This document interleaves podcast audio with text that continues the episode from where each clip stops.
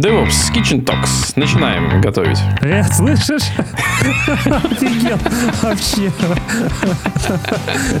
Гость, по-моему, сегодня решил совсем обнаглеть и забрать. О, пора на, на 44-м выпуске пора вносить какую-то новую струю, мне кажется. Да, да, да, да. А, Или можно сказать, что я сделал свое дело и могу теперь уходить. Нет, свое дело сделал сегодня у нас э, котик, ну, как минимум, вот он пытается ворваться в эфир. Э, я считаю, что он сегодня сделал свое дело. Так, всем привет и добро пожаловать на ДКТ 44 выпуск. И сегодня у нас действительно он будет немножко необычным, потому что у нас сегодня в гостях Мария. Мария, привет. Всем привет. Э, Мария часто, скажем так, комментирует наши выпуски, поправляет меня, Спасибо тебе большое. Я помню, наверное, а, первый комментарий, который я запомнил, это когда у нас было про а про что у нас было? По-моему, про мониторинг, что-то из Kubernetes связано, и мы там обсуждали про сайт-кары, и я там что-то сказал уже, и ты меня поправила, я потом пришел, такой, да-да-да, все правильно, Мария, ты абсолютно права. Спасибо тебе большое, ты прям все четко и по делу э, поправляешь, это очень здорово. Э, нашим зрителям тоже хочется сказать спасибо за большое количество комментариев, и всегда, если мы где-то не правы, вы пишите, мы тоже как бы знать всего не можем, будем учиться вместе с вами. Я знаю, что Мария сейчас находится в Праге. Я хочу очень сильно ей передать слово, рассказать, чтобы ты рассказала... Э, ты DevOps? Инженер. Да, и в Праге, в Праге можно говорить инженерка. Инженерка? Грамматически правильно. Да, по правилам языка. Да, я сейчас в Праге. Э, приехала не так, на самом деле, давно. Вот, это мое первое лето. В целом, Прагу советую, если будете проездом. Отличный город. Можно много чего видеть. Только проездом? Ну, я, а сейчас сложно довольно получить визу сюда, поэтому да, поэтому пока я думаю, что только проездом.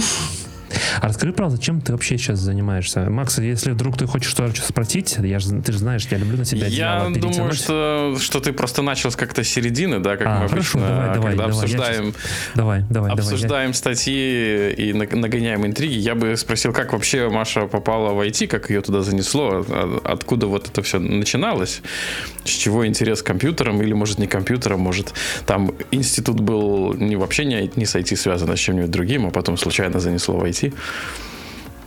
Ну, у меня, наверное, такая классическая история. А, я поступила на одну специальность, мне не понравилось, а совсем. И я думала, чем же я хочу заниматься.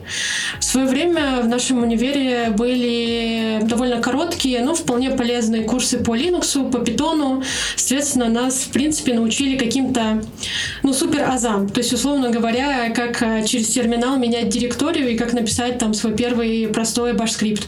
Ну, то есть, вот... Это солидно, это солидно. А ну, что, а что это был за универ? Потому что, ну, не в каждом а, универе был... будут еще Linux преподавать.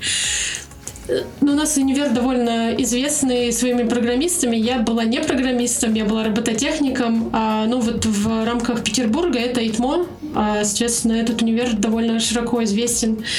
Не скажу, что в узких кругах, а, но по Питеру, по крайней мере, он считается вот прям в топе наравне там со СПБГУ, а, с Политехом тем же самым. Поэтому, да. Да, мы, мы, мы говорили про университет, это, это здорово, но хотелось бы еще, еще чуть-чуть, чуть-чуть на раннюю стадию шагнуть назад, да, то есть вот закончилась школа, да, все решают, куда поступать, а, кто-то идет в юристы, кто-то идет а, там, в бухгалтеры, в экономисты, в доктора, а ты решаешь идти в робототехнику. Откуда вот, вот это стремление? Я думаю, что стремление к робототехнике, оно на самом деле довольно логично для меня, как для человека, потому что меня всегда тянет к сложным, непонятным и каким-то ну, условно говоря, модным вещам. Да, то есть что робототехника, что DevOps, скажем так, это сейчас а, штуки, которые а, на хайпе. То есть робототехника, да, то есть там новые роботы создаются там, сям, внедряются, да, там в нашу жизнь и так далее. А, это тоже как-то привлекает быть где-то на, как сказать, ну, на крае, да, каких-то технологий. То есть когда ты что-то новое делаешь, где еще никто до тебя не был. И в свое время DevOps, наверное, тоже был чем-то менее понятным для меня. То есть это было порядка 5-7 лет назад уже. А, конечно, если ты работаешь в IT, скорее всего, для тебя это было что-то, ну, что ты примерно понимаешь, о чем это. Но когда ты только там на третьем, на четвертом курсе университета, для тебя вот эти все слова — это такие buzzwords, за которыми ты понимаешь, что, ага, стоит, наверное, что-то интересное, да, где я могу себя как-то, не знаю, применить, сделать что-то полезное. Вот. Я ничего не понимаю, да? Сидишь такой, ничего не понимаю. Хорошо, а вот э, до того, как принять решение робототехники, ты увлекалась там компьютерами, там, не знаю, переустанавливала да, винду, да. переустанавливала Linux. Естественно, там, я, ломала, я ломала винду и ломала Linux, вот что я делала. То есть у меня был, на самом деле, как бы я из довольно такой небогатой семьи, как, наверное, и многие ребята. А, и у меня компьютер появился очень поздно. То есть я тогда уже была в девятом классе, потому что для нашей семьи это было что-то, ну, скажем так, больше похоже на такую большую крупную покупку, на которую мы там копили. Вот. И когда у меня появился первый компьютер, я начала с ним делать вообще все, что я откладывала, наверное, делать предыдущие годы. Вот все, что мне хотелось а, нового попробовать, я буквально делала все. То есть я ставила новую Windows нелицензионную, ковырялась, как там все это дело починить. То есть я пыталась подружить Windows и Ubuntu. Тогда а, там, это было уже больше 10 лет назад, тогда это было что-то, что ты мог легко сломать, и потом ты сидел на форумах с телефона, читал, как же это все починить. Потому что у тебя не было второго компьютера, у тебя просто не загружался твой основной, и, соответственно, ты как бы у друзей спрашивал, там, ВКонтакте, да, на форумах спрашивал, что же сделать. Поэтому это, конечно, был очень интересный опыт.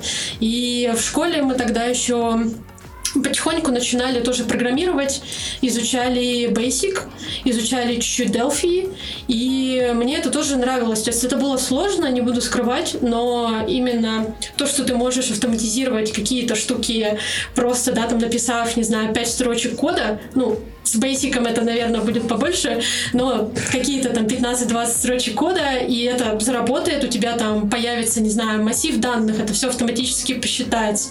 И ты можешь написать какой-то простенький, не знаю, UI-интерфейс, да, в том же скретче. Мы тогда его тоже его чуть-чуть трогали, то есть где у тебя эти блоки, и ты можешь супер простую программу на блоках сделать. Сейчас это изучают дети, которым там по 5-7 лет, а тогда это были мы, э, которым было там по 15 вот, поэтому мне кажется, моя карьера сложилась довольно логично, скажем так, для меня, по крайней мере.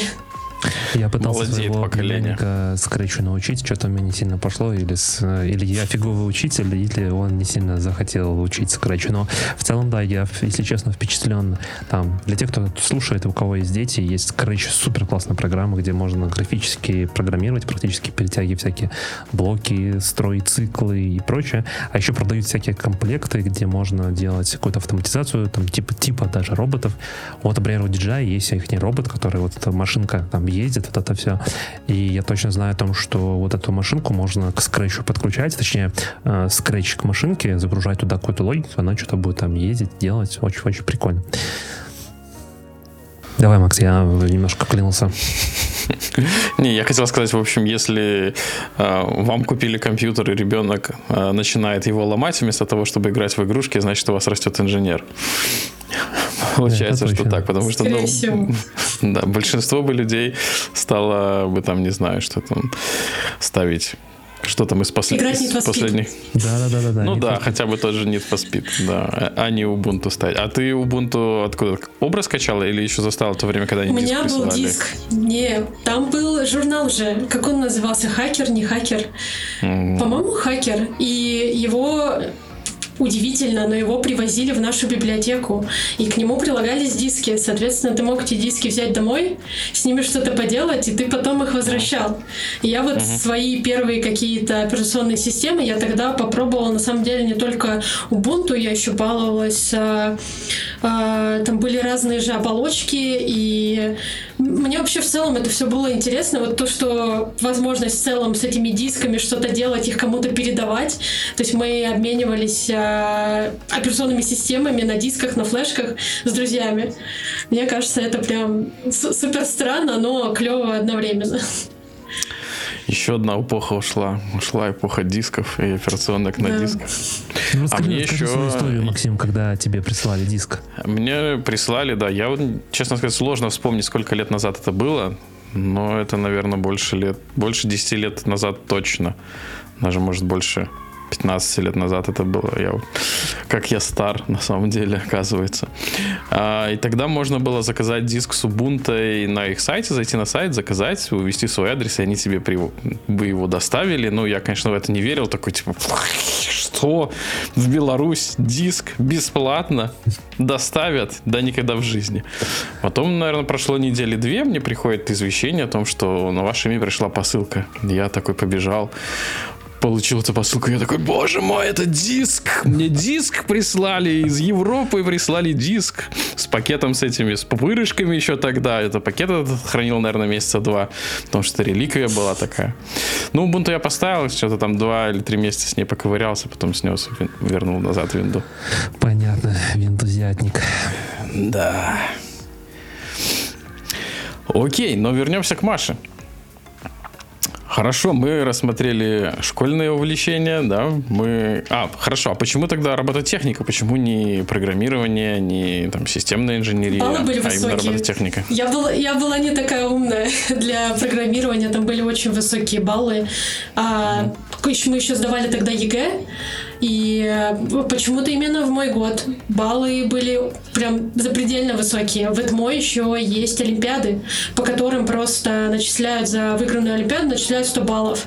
Соответственно, довольно тяжело было конкурировать с моими дво- 240 5, что ли, там было, что-то около того, было довольно тяжело конкурировать с ребятами, у которых там было под 300, да, и, соответственно, конкурс был сумасшедший, то есть очень много людей, и как бы я прошла на робототехнику, не буду скрывать, это был не первый приоритет, но в целом если так вернуться как-то назад и посмотреть ретро- ретроспективно о своем э, решении, я не жалею. То есть, ну, это дало мне на самом деле очень много возможностей там, познакомиться с какими-то ребятами, поучаствовать в каких-то активностях. В любом случае, переехать в Петербург, что тоже само по себе э, довольно большое смелое решение, я считаю. Вот, поэтому как-то так. Ну и много ребят на самом деле с похожими историями, то есть это не что-то необычное. Вот это был мой, мой следующий вопрос после этого. Что тебе дал э, универ вот для твоей специальности, да? Ты пошла в DevOps.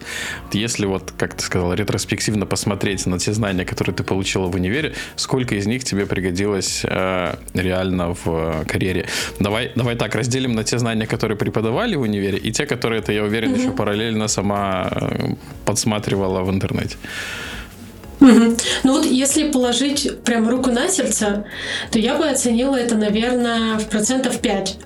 Ну, я училась 4 года, поэтому 5 процентов, ну, это, наверное, предметы 3-4, я бы так сказала. То есть это в основном то, что нам давали, это было программирование, это был Linux, и плюс у нас еще были занятия по робототехнике, где мы, собственно, программировали на плюсах, а микроконтроллеры, небольшие учебные наборы, тогда они еще были довольно популярны, то есть это из Лего, у них была, была именно серия по робототехнике, и, соответственно, ты мог э, условно взять этот маленький компьютер, прицепить к нему детальки из Лего, что-то там запрограммировать, и твоя, вот эта, условно говоря, машинка, она поедет. Мы таким образом на первом же курсе программировали SIGVF, которые позволяют тебе ехать и не падать.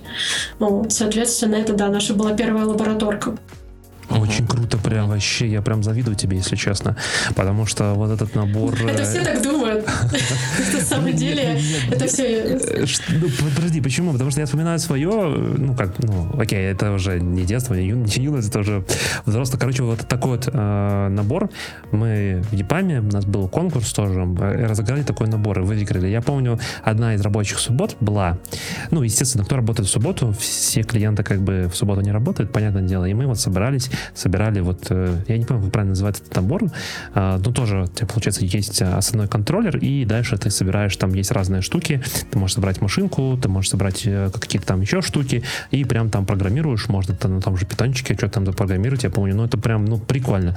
Наверное, если как, знаешь, это как бывает так, когда ты начинаешь делать работу, че, хобби, тебе нравится хобби, ты это делаешь как хобби, но классно, прикольно, здорово, и со стороны кажется, что вот это круто, а когда это становится рутиной или там обязаловкой, назовем это так, то есть нужно это делать именно как работу, то это немножко другой уровень.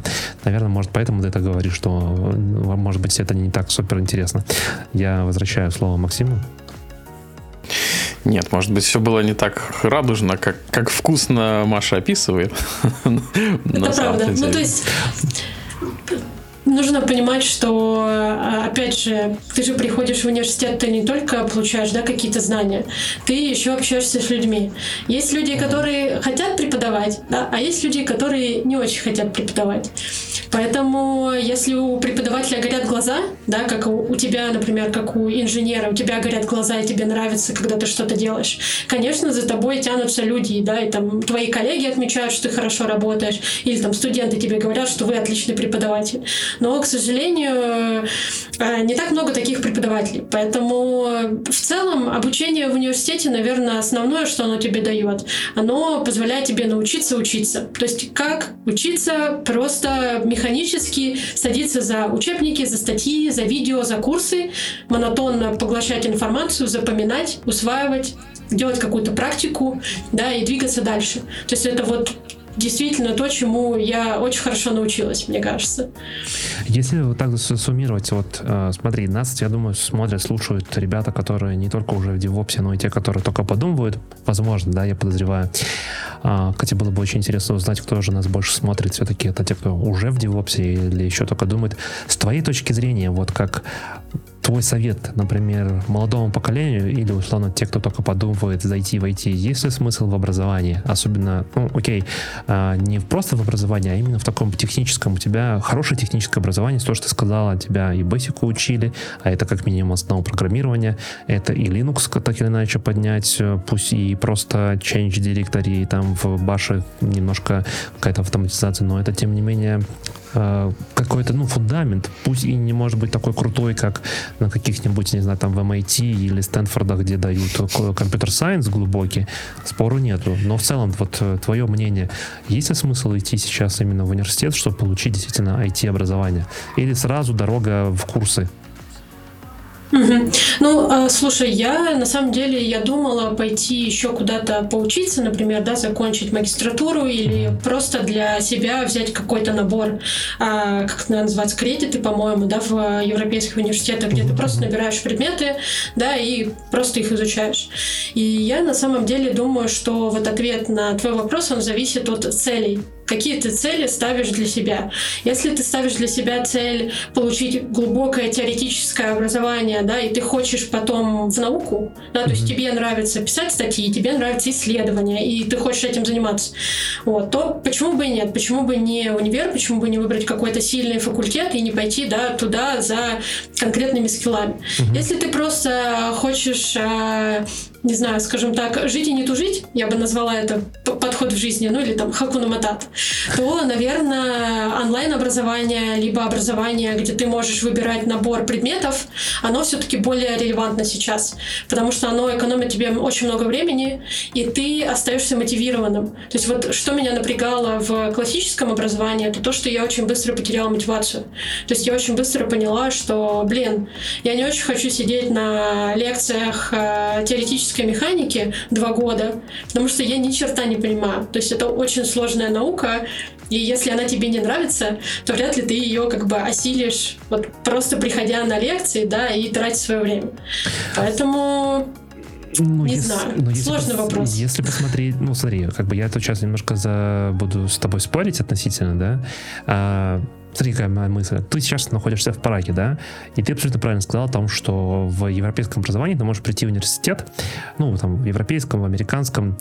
Возможно, да, это, конечно, не сильно относится к нашим слушателям, ну, тем не менее, представим, допустим, наши слушатели сейчас переехали в какую-нибудь Польшу, не знаю, тоже в Чехию, еще куда-то в Европу, и есть возможность пойти в университет и понабирать себе все-таки курс, не, ну, э, да, получается, не курс, а эти, э, господи, э, те предметы, которые ты хочешь изучать, там, в течение семестра, да. двух и так далее.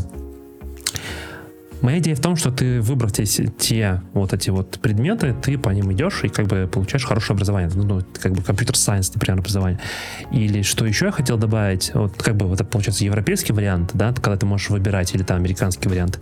А второе, то, что я услышал э, от тебя, большую роль сейчас сыграла э, та э, аудитория, та, где ты находилась, да, ну, те, те, те люди, общение, коммуникация и так далее, тоже очень сильно повлияли на тебя с точки зрения как будущего инженера.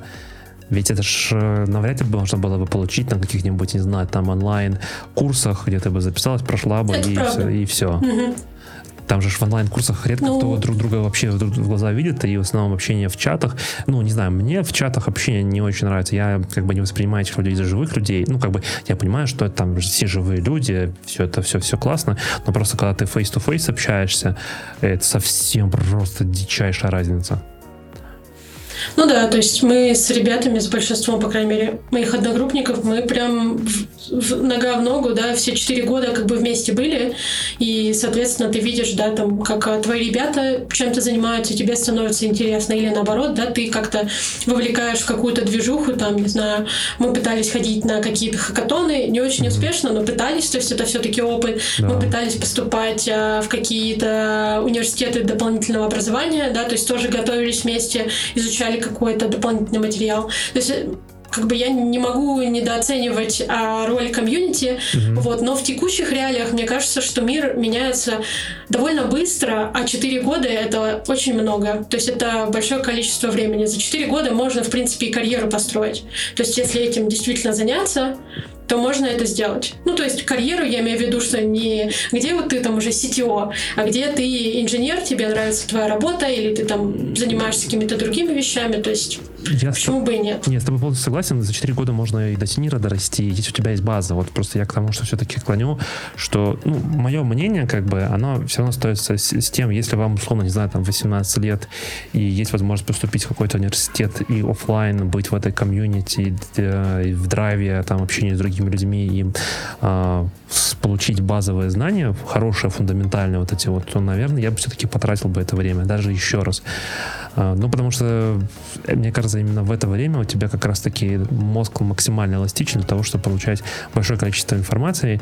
Абсолютно с тобой согласен о том, что теоретическая механика у меня тоже была. Э, все это потом выветривается вот так вот, там, в мгновение ока, но, тем не менее, те вещи, которые остаются, ну, которые ты потом по жизни используешь, они остаются надолго, и Э, имеет очень хороший результат ну, в карьере в будущем. Так, Макс, я тут еще, слово, тут еще быть? вопрос, да, а, тут еще вопрос, а, насколько бы хорошо получалось учиться, если бы изначально не было какой-то базы, на, на что бы последующие знания наслаивались, да, то есть у Маши, например, уже был опыт э, ломания компьютера, который достался очень-очень-очень дорого, вот. И это, я думаю, очень во многом облегчило ей вход в те знания, которые она получала на первом курсе. А сейчас э, я думаю, что поступ, поступив в универ э, и один год отучившись, можно вполне э, не тратить время дальше, идти на какие-то курсы у компаний, которые не есть, которые целенаправленно будут тебя натренировать на какую-то позицию, там, будь то разработчик, будь то DevOps-инженер, будь то тестировщик или еще кто-нибудь, и уже получать боевой опыт непосредственно на работе. А, есть такой принцип, я думаю, который многие слышали, многие практикуют, это learning by doing. Вот когда ты приходишь на работу, ты начинаешь что-то делать руками, а, возможно, ты не понимаешь, что ты делаешь, но у тебя уже есть как-то на подкорке откладываются какие-то процессы, какие-то степы, какие-то этапы, что ты что-то делал. Потом ты идешь, читаешь теорию и начинаешь понимать, что ты сделал да, и почему ты это делал, и как это работает. А в универе у нас, получается, мы идем от обратного. Мы сначала идем получать теорию, не понимаем, про что эта теория, а потом приходим на работу и пытаемся что-то сделать. Ну, тут что-то что намешано. Э, все, что мы учим в университете, на работу приходишь, тебе говорят, все, что вы там учили, забывайте, сейчас мы будем реальные вещи делать. Да, а, да, да, да. Маш, давай возвращаться к тебе. Расскажи, пожалуйста, чем ты вот прямо сейчас занимаешься? Понятно, я, я, я сделал еще такой большущий скачок, а, но тем не менее, как ты вообще зашла в DevOps по, по итогу? Почему все-таки не, ты не пошла? С пятью процентами, с пятью процентами после университета. Да. Ну, а. история простая. Вы упомянули курсы компании, я, собственно, пошла на курсы DevOps EPAM в Питере. И, соответственно, оттуда меня затянуло. Скажем так, не в EPAM, потому что когда началось администрирование Windows, я поняла, что это не для меня. Почему-то вот у меня было какое-то внутреннее отторжение. То есть у меня на тот момент, у меня даже Windows не было на ноутбуке, потому что она мне была не нужна абсолютно. Вот. И я решила выйти на рынок труда и нашла позицию джуниора. Ну, так и получилось. Прикольно, прикольно. А сейчас чем ты занимаешься? Какой у тебя основной стек технологий? В принципе, я думаю, что, как и у большинства, это в основном да, публичные облака. На текущем месте работает у нас Google Cloud в основном, плюс uh, Kubernetes, Terraform, GitLab CI. Ну, то есть довольно классический стек, то есть uh, Prometheus для мониторинга, логирования, там, Skrylog, еще что-то намешано. То есть, мне кажется, довольно классическая, по крайней мере, сейчас история. Ansible еще. Ansible. Зачем вам Ansible в наше время, когда все в Kubernetes? А, ну, у нас, во-первых, долгое время была гибридная инфраструктура, то есть часть в клауде, часть своя. Mm-hmm. И мы пытались утилизировать максимально мощности и, скажем так, а, при этом оставаться супер дешевыми в плане инфраструктуры. Вот, соответственно, нам для конфигурации нужен был Ansible. Вот. Плюс Ansible довольно неплохой инструмент, где тебе у тебя, например, нету возможности твое приложение затащить в Kubernetes as is, да, без каких-то изменений. Соответственно, какая-то часть Legacy тоже до сих пор живет. Ну и э, в основном раннеры для каких-то тестов, например, очень скажем так, ресурсоемких, да, тоже мы используем на виртуальных машинах, не в Kubernetes. А я помню, когда мы с тобой еще изначально разговаривали, встречались, ты говорила, что у тебя был опыт преподавания. Как ты туда вошла да. и угу. что ты преподавала? Ну, история довольно, на самом деле, интересная. Меня скажем так, часто заносит в какие-то э, истории просто чисто случайно. Э, я пошла на курсы по Kubernetes, потому что я хотела прям знать эту платформу, да, ну, я называю Kubernetes платформой все-таки э, от А до Я. Вот у меня была цель. Я хотела прям супер глубоко познакомиться, понять вообще, что мы можем с ним делать и так далее. Соответственно, я пошла на курсы в школу онлайн-образования, успешно их прошла, и я настолько успешно их прошла, что мне предложили побыть ментором. То есть попомогать другим студентам с домашними заданиями, поотвечать на какие-то вопросы. Угу. И там прошло какое-то время, наверное, там 3-5 месяцев, и мне предложили попробовать преподавать. Собственно, я попробовала, мне понравилось, и я продолжила этим заниматься. Как-то так. То есть ты преподавала курсы по кубернетису? Ну, по да, сути. Да. И по девопсу чуть-чуть. А, ну, просто когда говорят слово по девопсу, то чаще всего подразумевают все равно какие-то стек-технологии, то есть ты что-то там типа CI-CD да. какие-то рассказывала а, или что? Ну, на самом деле, в основном там курс был довольно фундаментальный поначалу, mm-hmm. то есть первые несколько блоков, они были все-таки про а, базовые принципы, про работу с кодом, то есть вообще в целом, mm-hmm. что такое гид, да, то есть это прям вот А до Я, я бы сказала, курс такой был. И, естественно, мы рассказывали рассказывали про стратегии а, для а, работы с релизами в Git, да, то есть это trunk-based development, это классический Git Flow, это, э, точнее, GitHub Flow, это что-то там с GitLab Flow, то есть, ну, такие базовые какие-то штуки, вот, и, собственно, да, я часть лекций тоже вела. Круто, круто.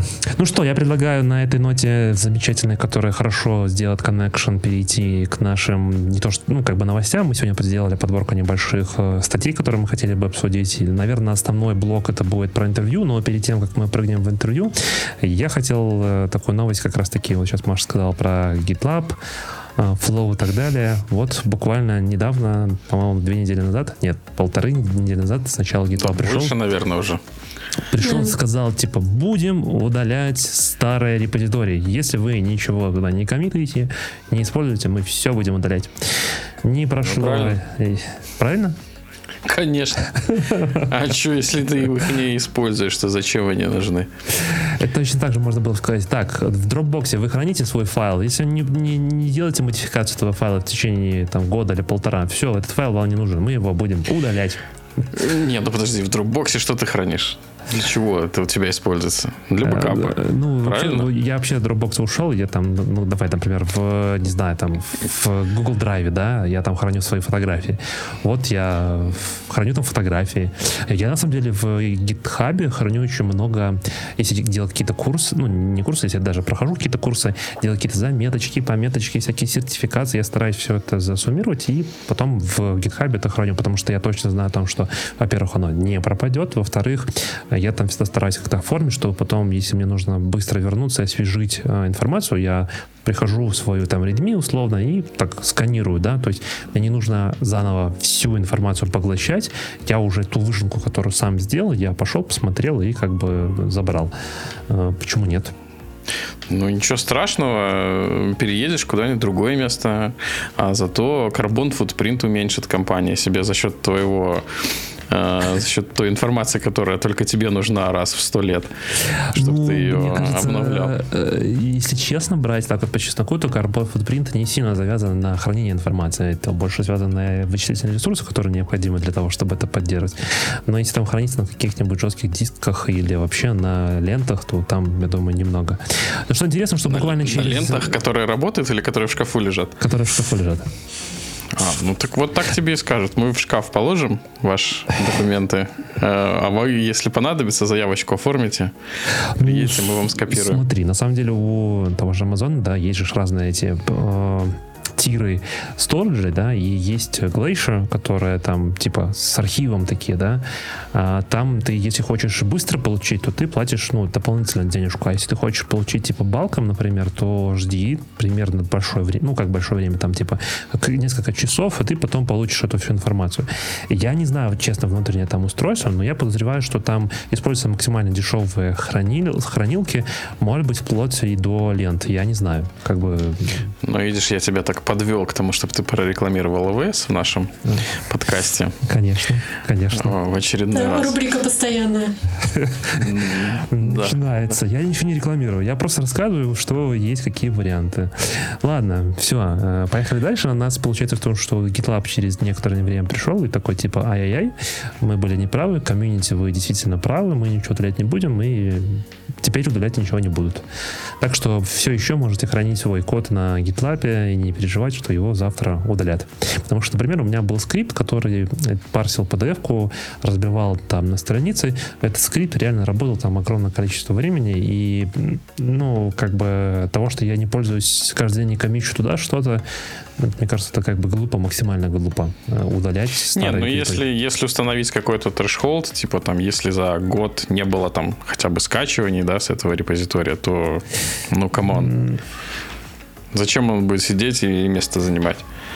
Ну, ну, ты же представь, ты экстраполируешь таких репозиториев, может быть, не один твой, да, с твоими заметками по курсу, а миллиарды. Ну, я не думаю, что в мире каждый восьмой человек, программист, у которого есть э, GitLab репозиторий и хранит там свой код. Начнем с этого. А, это ну, каждый восьмой но нет, же... но что? каждый восьмой программист может создать себе миллиард репозиториев. Маша, что хотел сказать? Угу. И я хотела сказать, что это же твое, твоя как бы интеллектуальная собственность, да. и как-то не очень, не очень прикольно, когда ты там написал какую-то программуль, но она работает, все хорошо, и ты там, например, используешь ее для демонстрации, да, ты просто на примере этого приложения что-то рассказываешь, ты это делаешь, там, не знаю, каждый месяц, но при этом новых комитов там нет, а ты эту программуль написал неделю, и хоп, ты приходишь один раз, там, не знаю, в один день, и хоп, ничего нету, а у тебя локальной копии может и не быть. То есть ты надеялся, что GitLab такой хороший, он тебе предоставляет там какие-то, э, скажем так, услуги бесплатно, и он говорит, да, я буду предоставлять их бесплатно, а потом в один день он решает такое, а нет, вот ты ничего не делаешь, все, я тебе все удалил. То есть это, мне кажется, не очень приятная история с точки зрения пользовательского опыта, причем уже не первая, потому что GitLab не так давно э, уменьшил количество минут для публичных проектов, которые могут использовать бесплатно CI. То есть и многие open source проекты после этого, мне кажется, тоже обратно вернулись на GitHub, где до сих пор, в принципе, по большей части ну, все их э, автоматизации, они бесплатные. То есть ты можешь тестировать, ты можешь настраивать пайплайны, публиковать свои пакеты, код, то есть тебе не нужно за это платить. Но они, конечно, используют Copilot э, и собирают с тебя информацию. Тут, конечно, такой э, бартер, я бы сказала, но в любом случае, да, неприятная ну, история. У нас будет э, чуть ниже одна статья про Copilot, не знаю, будем мы ее затрагивать, не будем. Можем ну, то есть вы обсудить. за то, что раз, раз обещали бесплатно, то давай мне бесплатно на, на всю жизнь.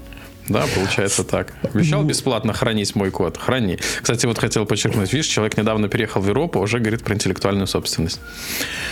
Э, правильно, все правильно человек говорит. Э, мы тоже создаем контент. И представь, завтра YouTube такой придет, скажет, что-то ваши э, видосы, которые вы сделали там два года назад, ну, за последний год никто их не посмотрел. Все, буду удалять. Ну, тоже же будет, ну, как бы, мягко скажем, не очень хорошо. А я думаю, что все-таки, согласись, видосов, во-первых, они больше весят, начнем с этого, ну, просто с точки зрения, как бы, объема информации. А во-вторых, ну, есть же видосы, которые реально там ты смотришь, а потом, не знаю, кто-то не смотрит долгое время, год, например, а потом, не знаю, какая-то тема вспопыривается, или там приходят новые люди, или что-то происходит, какой-то релиз, не знаю, какая-то новость, бах, и начинают все смотреть. Не знаю, там никто не смотрел про путешествия два года, потому что не было куда ездить э, за ковида, а потом бах, начали все смотреть видосы, не знаю, Птушкина, например. Ну, с видосами это как бы отдельная тема, тут можно много разговаривать. Есть такие видосы, которые многие смотрят, но их бы, стоило бы удалить, поэтому тут... А, ну, это тут спорить не буду. Да. И большой цикл у нас сегодня подборки всяких интересных э, статей, это касается интервью. И я знаю, ну, я не знаю, можно ли это говорить. Мария недавно... Не, подожди, подожди, подожди, давай, подожди. Давай, я, давай. я понял, про что ты хочешь сказать, но я давай. Э, хотел с другой стороны зайти. Вот э, Маша закончила, ну, не закончила, а убежала с курсов ЕПАМа, когда услышала слово Windows, да, и тем не менее она смогла получить э, предложение, будучи жуниор-инженером, да, с неоконченными курсами. Вот интересно было бы послушать про ее вот опыт, как она получила, собственно, предложение о работе. Что без, она показывала в качестве... Опыта. Да, потому что да. на самом деле часто Макс хороший вопрос задает, потому что часто я вижу в чатах задают вопрос, и там на всех стримах и прочее. Я DevOps, там что-то выучил, э, прошел какие-то курсы, как получить практический опыт, чтобы взяли там на работу. Вот, Маш, как ты устроилась с джуниором? Ну, понятно, если мы там брали бы EPAM, в EPAM как бы налаженный как бы pipeline, да, то есть ты закончил курсы, потом ты идешь э, работать джуниором, тебе там ищут какой-нибудь проект, ты там работаешь и так далее. А если ты устраиваешься в другую компанию, как в твоей ситуации, то это, ну, интересно. Ну, э, скажем так, мне кажется, IT вот то пять лет назад, когда я там начинала да, какую-то свою карьеру, оно было немножко другое. То есть я заметила довольно большой сдвиг с точки зрения поиска э, работников. То есть сейчас, не знаю, мне кажется, огромное количество вакансий все-таки на инженеров middle plus, скажем так. То есть и ты смотришь на вакансии, либо ищут там просто DevOps инженеров, либо ищут синьоров, да, и очень большой кэп да, для э, ребят, которые действительно либо переучиваются, либо они, например, с нуля пытаются там учить программирование, Linux, сети и кучу остальных тулов и пытаются, да, найти какую-то свою первую работу. Для меня это была история, наверное, больше про, скажем так, удачу плюс э, мое желание учиться. То есть всегда, когда говорят, что вот мы ищем джуниоров и мы хотим, чтобы они были замотивированы, это правда. То есть мне кажется, что это для большинства компаний джуниоры это инвестиция. И вот если вы как соискатель будете смотреть все-таки на поиск работы как на рыночные отношения, Да, вы приходите на собеседование, и вы пытаетесь э, рассказать, какой я хороший, вот я умею вот это, вот это и вот это, а еще я готов там учиться, много работать, например, да, ну, много работать, прикладывать больше усилий, да, чем остальные, например, ребят, то вероятность того, что вас возьмут, она, конечно, увеличивается. При этом, а, естественно, чтобы вас взяли, у вас должны быть какие-то скиллы. Например, а, для меня скилл был это стрессоустойчивость. Та работа, на которую я шла, она требовала диплой в продакшн. И, соответственно, когда я пришла первый раз а, на первое собеседование, со мной пять минут поговорил, э, поговорила HR, она мне сказала, вот какая у нас хорошая компания, что вы о нас знаете. Я говорю, я ничего не знаю. Вот, она такая рассказала мне там э, в нескольких словах про то, чем они занимаются, кого они ищут, и началось техническое собеседование. Мне просто дали компьютер, огромный жужжащий Lenovo, и сказали, зайди PSH на сервер. И тут как бы с тебя сходит как бы первая капля пота, ты пытаешься вспомнить, ну, если ты мало знаешь, ты пытаешься вспомнить вообще, что происходит, как зайти. Соответственно, ты заходишь, тебе говорят, а вот где логи того приложения, что вообще здесь запущено, что это за операционная система. То есть для джуниоров в то время это были довольно, скажем так, простые, одновременно, скажем так, сложные вопросы, если ты сильно нервничаешь, потому что ты у тебя там, не знаю, могут начать трястись руки, ты начинаешь запинаться, ты не можешь вообще понять, что происходит, поэтому здесь, наверное, важно сохранять, э, скажем так, самообладание. Вот. И, соответственно, классический вопрос, что происходит, когда я ввожу в браузерную строку там google.com и нажимаю Enter. Ну и, соответственно, ты, используя свой уровень, а уровень джуниоров, скорее всего, это ты оперируешь какими-то простыми понятиями. Вот эти у нас там HTTPS, вот у нас там есть DNS, вот у нас там есть IP-адрес, да, и ты рассказываешь, как ты понимаешь, как происходит а, вот этот вот процесс, да, запуска точнее, рендеринга этой странички у тебя локально. Ну, вот, соответственно, видимо, я рассказала это хорошо, но в целом я считаю, что для уровня джуниора все было в порядке. То есть ты произносишь какие-то ключевые слова, да, то есть ты понимаешь какие-то базовые а, вещи. И если у вас все, скажем так, матчится по тому, например, спрашивают тебя, как вы работаете в команде, и ты там говоришь, ну вот, мы работали там над какими-то проектами в университете, я там делал то, я делал презентации, еще что-то делал, то есть ты рассказываешь, как ты берешь на себя ответственность. Я думаю, что это тоже может э, сыграть как бы в положительную сторону. Угу. Главное набрать плюсов столько, чтобы в тебя как бы поверили и сказали, вот у тебя плюсов больше, ты нам подходишь. Вот. Ну, это, конечно, русская рулетка, я бы сказала, особенно сейчас, к сожалению. А потом ребята такие говорят, а это наш продакшн был на этом жужжащем да? Lenovo да. компьютере. На самом деле так и было.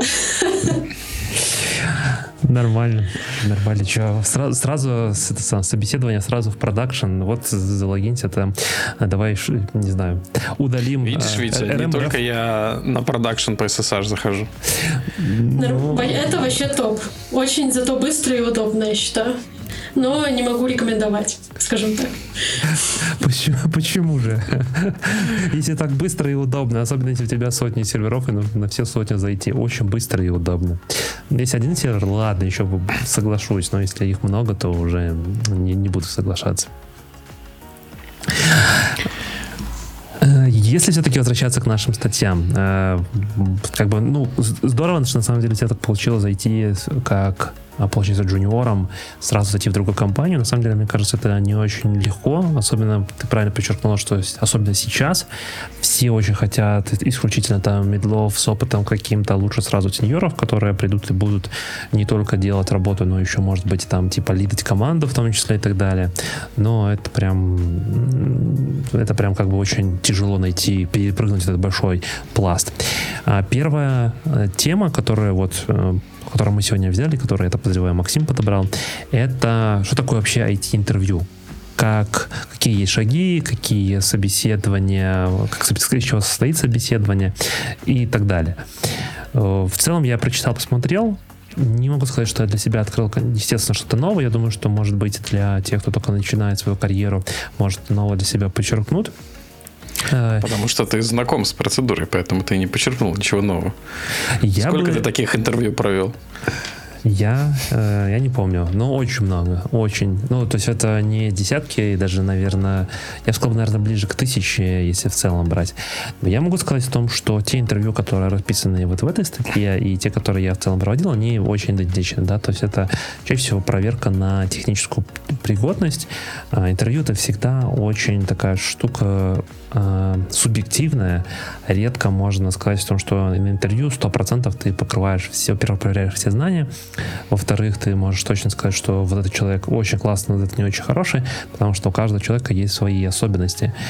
А, я бы сказал бы о том, что если сравнивать э, подходы процессу интервью, опять же, да, в Европе, э, ну, в целом в западных компаниях, если мы берем, особенно в продуктовых, и если мы берем Восточную Европу, там, откуда там я, все мы, на самом деле, то абсолютно разное, потому что, ну, как бы, если брать особенно мир аутсорса, ты приходишь и вот как там, типа, цены как у, у Маши, либо тебе задают огромный список вопросов и начинают, типа, там гнать, ага, э, не знаю, чем отличается тред от процесса. А, вот как вопросы, как открыть, что происходит, когда вводишь Google, а, как происходит процесс загрузки Linux, как э, в Kubernetes сделать, не знаю, там, Blue Deployment, в чем разница ингресса от э, сервис Mesh, например, или еще что-то. Все, все, все, хватит. Да, да, не, да. не надо окей. вспоминать все свои вопросы. Окей, окей. Ну, на самом деле есть список, а, и... А, на, где лежит на гитхабе? Естественно, естественно. Да, ссылочку потом. А, он private, private, private. Такие вещи я стараюсь не выкладывать в паблик. А, так вот, я бы к этой статье еще добавил бы, есть классный видос, я его случайно вот недавно посмотрел, и там человек рассказывает о том, что как он прошел 100 собеседований. Вот я провел много собеседований, но я бы не сказал бы, что я сам собеседовался столько же много, сколько провел собеседований. И там он мне очень понравился, какие выводы он в целом подчеркнул, то есть э, вот из этих 100 собеседований. Первое о том, что разным компаниям нужны разные люди, что это значит? Это значит то, что если вы не подошли в эту компанию, не всегда нужно на себя вешать клеймо о том, что типа я дурак, э, я не прошел, значит я вообще никому больше не нужен, условно, да, и как бы больше меня никуда не возьмут. Э, во-первых, потому что у разных компаний свои разные способы подхода оценки людей, разные люди могут интервьюировать, и очень сильно зависит от того, кто интервьюет, да, Максим? Да, он говорит, сколько из этих 100 интервью было успешными. Нет, он в целом как бы рассказывает про свой опыт. Там же дальше ниже у нас есть про а то, интервью. А то, может быть, он 100 прошел, э, точнее, в 100 поучаствовал, в 100 не прошел, и такой, ну, разным компаниям нужны разные люди. Ну, он же там, по-моему... Молодец. Не, он же там, по-моему, дошел до каких-то последних этапов и до офферов, судя по видео. Поэтому так, мы сейчас можем говорить про, успешный, про, про, про, подожди, подожди, подожди. Мы, мы сейчас можем Там говорить про, раз, про, про, про два разных видео.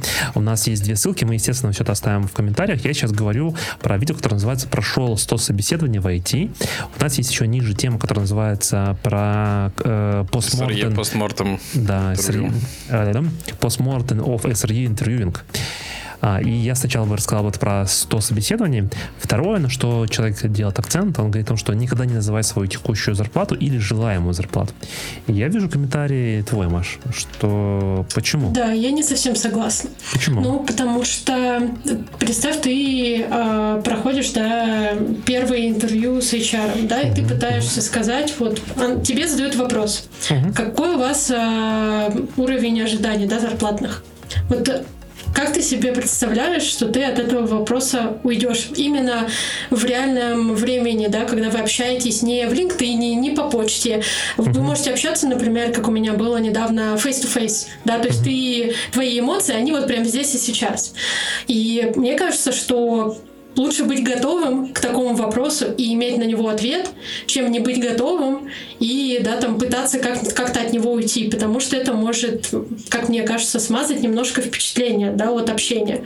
То есть, если ты ищешь работу или ты готов да, рассмотреть какие-то предложения, ты должен быть уверенным, и ты должен знать, чего ты хочешь. У тебя все равно в голове есть какой-то, назовем, soft and hard limit. Да? То есть, soft — это то, что тебе бы от чего бы ты мог начать рассматривать предложение. Хард — это твое идеальное, да, вот тебе предлагают эту сумму, этот офер, и ты соглашаешься. Мне кажется, такой подход, он все-таки а, адекватный а, с точки зрения именно процесса переговоров, потому что все-таки собеседование, да, это переговоры, и если тебе задали вопрос в лоб, то лучше иметь на него хороший ответ, который тебя не застает врасплох, да, где ты пытаешься понять, блин, а какая сумма мне вообще нужна, а какие сейчас зарплаты на рынке девопсов и так далее. Ты говоришь там, вот меня интересуют зарплаты там от 5 тысяч, да, и мы можем в ходе интервью как-то с вами дальше уже продолжить обсуждать эту сумму. Да? То есть здесь есть варианты, где ты оставляешь комнату для обсуждения, скажем так, в дальнейшем. Как бы ты ну, вот Мне кажется, мне кажется, сказав сумму сумму 5000 ты уже себе комнату для обсуждений так Закрыл. прилично сократил. Да. Если не ну, закрыл совсем. В евро в смысле? Не, не, сейчас Неважно, мы, когда я, ты я, конкретную сумму ставишь. А, окей. Не, ну. важно, как это, не знаю, в э, тенге, да, казахский mm-hmm. тенге, ты говоришь, 5000 тенге, и тебе такие, окей, Хорошо. Э, ну, то есть, мне кажется, что в этой ситуации, когда ты называешь как раз-таки сумму, э, оппонент, который с тобой разговаривает, там, не знаю, хайринг менеджер или HR, он помечает о том, что ты готов стартовать, если завтра мы тебе предлагаем вот эти 5000 тенге, и э, если завтра тебе они приходят и будут говорить 5000, а ты скажешь нет, вот это будет уже проблема. Проблема в том, что... Ты просто объясняешь ситуацию, нет? Ну... Смотри, ты можешь просто проиграть очень сильно, потому да. что, например, а, они могли тебе начать предлагать, то есть у них нижняя планка могла быть, там, не знаю, 10 тысяч тенге, да? А ты говоришь, я рассматриваю предложение от 5. Вряд ли они тебе уже предложат 10. Вот в этом что ты согласен соль. на 5. Да, в этом вся соль. А, в чем, почему никогда не называть свою желаемую зарплату или стараться тянуть, скажем так, до самого последнего момента и вообще сделать, постараться таким образом, том, что, а, ну, ты говоришь, как уйти от этого вопроса. Я бы сказал бы так. Смотрите, а, мы находимся на рынке, вы оцениваете мои знания, мне также хотелось бы понять, насколько эта компания подходит, ну, насколько нам с вами будет комфортно общаться, потому что интервью это не только процесс отбора кандидатов в компанию, я понимаю то, что сейчас на рынке в целом кризис, и я согласен, что нужно держаться за работу, тут спорить не буду, но в целом в любом случае интервью это а, обоюдный процесс. Ты смотришь, оцениваешь, комфортно ли тебе работать с этими людьми, общаться, какие у них есть задачи, не знаю, ты завтра придешь, там скажут, нужно Windows, э, не знаю, администрировать, да, ты, естественно, туда не пойдешь. А, но тебе при этом скажут, там, не знаю, не, не 10 тысяч тенге, а, не знаю, 100 тысяч тенге, а это как бы, не знаю, в 20 раз больше, чем ты хотел изначально, чем 5 тысяч, да, или там ты, ты готова была стартовать. Э, есть разные Может, вот... месяц пострадать? ну, типа того. Э, поэтому зарплату, ну, как мне кажется, особенно если мы говорим про европейские вот эти вот все э, нужно стараться вот идти до конца, ну, чтобы тебе в конце сами сделали какое-то предложение. И потом уже исходя из этого предложения начинать вот уже свои как бы матчинг о том, что эм, там я готов рассматривать там, не знаю, а не от 5, так тебе предложили, например, 5, да, тебе, например, написали 5, ты такая 5 500, например, тенге хочу, или там, не знаю, 5 600, не знаю, там 10 тысяч тенге, ну и так далее. Многие рекрутеры уже сейчас практикуют, они тебе сразу засылают э, диапазон, который да. они рассматривают на эту позицию. И ты прям на... Э, ну, то есть, когда появляются цифры, кто эти цифры получил, у того как бы и карты на руках. Да? То есть, если ты получаешь от э, хайринг-менеджера какую-то информацию по зарплатам, то ты уже э, как бы получаешься в положении выигрывающем. Если хайринг-менеджер получает цифры от тебя первым, то у него уже больше джокеров в рукаве. А, и вот когда сейчас тебе пишут там вакансия там L3 инженера, там э, диапазон там 5-6 тысяч гроз, ты уже в принципе, зная эту сумму, да, 5-6 тысяч, ты можешь даже накинуть сверху, типа я рассматриваю предложение там от 8 тысяч и дальше смотреть, что они скажут. Но в целом я с тобой, Маш, согласен о том, что э, очень важно на старте процесса собеседования понимать, о какой, ну, э, как это правильно, вилке идет речь, то, что Максим как раз таки говорит. Почему? Потому что если ты не знаешь вилку, и, ну, не знаю, ребята там собеседуют, и вдруг хотят тебя нанять, не знаю, там не за 5 тысяч тенге, а за 3 тысячи, а ты как синьор уже крепкий ожидаешь, что как минимум будет пятерочка, то ну, зачем продолжать разговор? Тут, мне кажется, важно со старта условно там примерно понять, а, о каких, э, о какой вилке идет, и это важно вот эту информацию постараться все-таки дотащить с HR, с хайринг-менеджера, с тем, кто начинает с тобой разговор. Потому что чаще всего разговор начинается там с кола на адекватность, э, звонка тебе там фон, фон скрин так называемый, да, там 15-20 минут условно.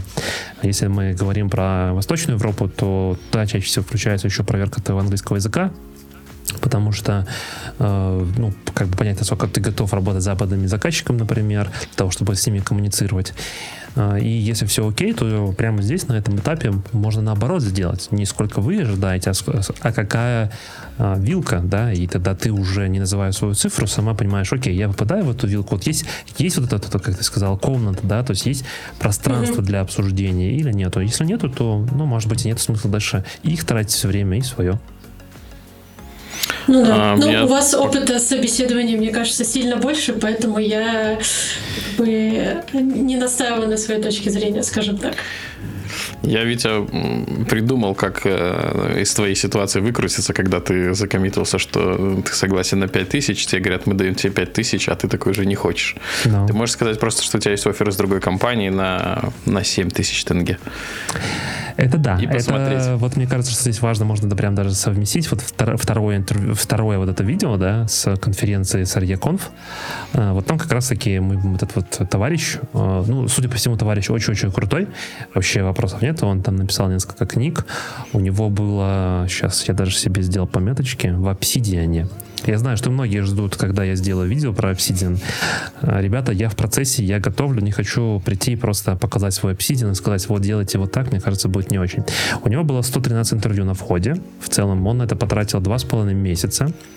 Он э, получается, что 34, э, 37 вот этих вот получается, 37 позиций он откликнулся.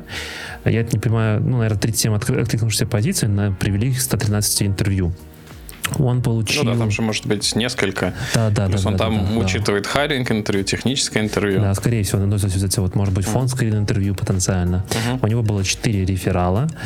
Uh, у него было 7 uh, non-fit salary expectation. Вот как раз таки то, что Маш говорит, о том, что, ну, вот к нему пришли сказали, мы вам готовы предложить, не знаю.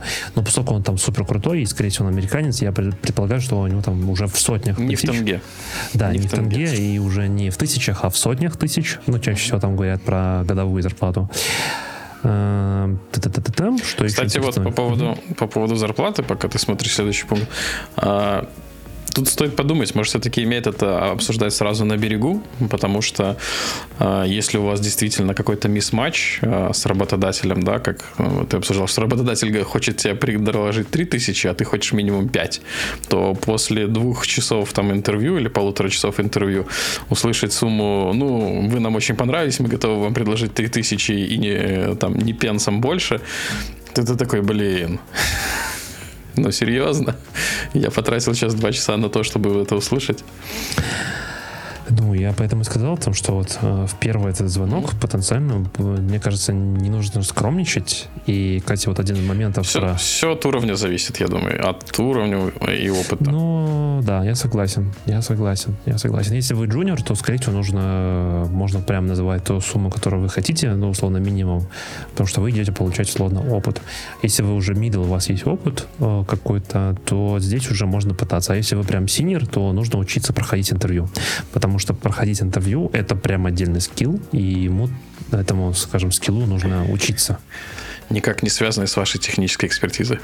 Маша, вот ты вот недавно проходил интервью, я там делал небольшой спойлер. Я могу про это говорить или мы это не, пока не афишируем? Не, это уже вполне публичная информация, да, мы можем Вот э, скажи, вот, вот твой вот опыт, э, получается, что сейчас ты переходишь, э, будешь Хорошо. переходить в стартап, я так понимаю, какой-то mm стартап европейский, находящийся в Праге. Расскажи, пожалуйста, какой у тебя вообще в целом был процесс, сколько было интервью, и, и называла mm ли ты свою зарплату ожидаемую? Ну, понятно, что мы сейчас не называем никакие цифры, там, тенге у нас, понятно, а, но в целом какой был процесс? Угу. Ну, а, мне кажется, все правильно там э, чувак, который прошел очень много интервью, сказал, что всем нужны разные, э, разные кандидаты. И конкретно этой компании они хотели нанять человека быстро, и им нужно было максимально быстро проверить как бы базовые какие-то скиллы. Да, поэтому процесс интервью он был довольно простой. То есть это общение с Э, с HR, потом общение с менеджером. Мы решили встретиться вживую, потому что я в целом люблю общаться с людьми вживую. То есть мне было важно понимать, с кем как бы мне придется там плечом к плечу, да, проработать какое-то время. Я хотела, чтобы этот человек был с большим опытом, чтобы он понимал, да, вообще, какие у нас цели, какие цели у команды, чтобы он умел выстроить команду. Поэтому я решила вот именно вживую с ним пообщаться. Естественно, мы пообщались, он в целом поспрашивал просто про мой опыт, что мне интересно, что я умею делать, да, и как-то в целом он, наверное, получил общее впечатление обо мне, да, как о профессионале. Я думаю, что так. Следующий у нас был этап, это был технический соответственно, технически состоял из нескольких частей по полчаса. Полчаса на программирование, полчаса на, э, на troubleshooting, то есть вживую, опять же, и полчаса мы э, общались на, скажем так, общие вопросы, связанные с Kubernetes в основном. То есть какие-то общие концепции, как происходит, например, процесс запуска пода, то есть от и до, то есть поэтапно, какие, не знаю, там, mutation, admission, веб-хуки участвуют, как про, вообще проходит запрос, через какие компоненты. Ну, вот. И последнее уже было заключительное, то есть э, мы обсуждали, собственно, офер. Вот. А сумму я назвала какую я хотела в начале. Вот, и, соответственно, в конце, когда мне ее предложили, мы э, еще ее обсуждали. То есть я заинициировала, скажем так, процесс обсуждения, чтобы ее немножко увеличить, скажем так. И они, ну, согласились, как я понимаю, раз ты приняла по итогу. Мы нашли золотую середину, скажем так. А, потому okay. что я объясню почему. А, скажем так, они мне дают, а, скажем так, шанс учиться, в том числе, потому что программирование для меня это область немножко новая, поэтому здесь, наверное, история как раз про джуниорский, джуниорский подход, да, то есть я понимаю, что я не подхожу, например, да, там на 100%, и мне потребуется какое-то время, да, чтобы научиться продакшн-программированию, потому что я это никогда не делала. То есть писать а скрипты сейчас... на питоне, на баше — это одно, а писать там скрипты, точнее, не скрипты, а микросервисы на голланге — это немножко другое. То есть это для меня будет level up.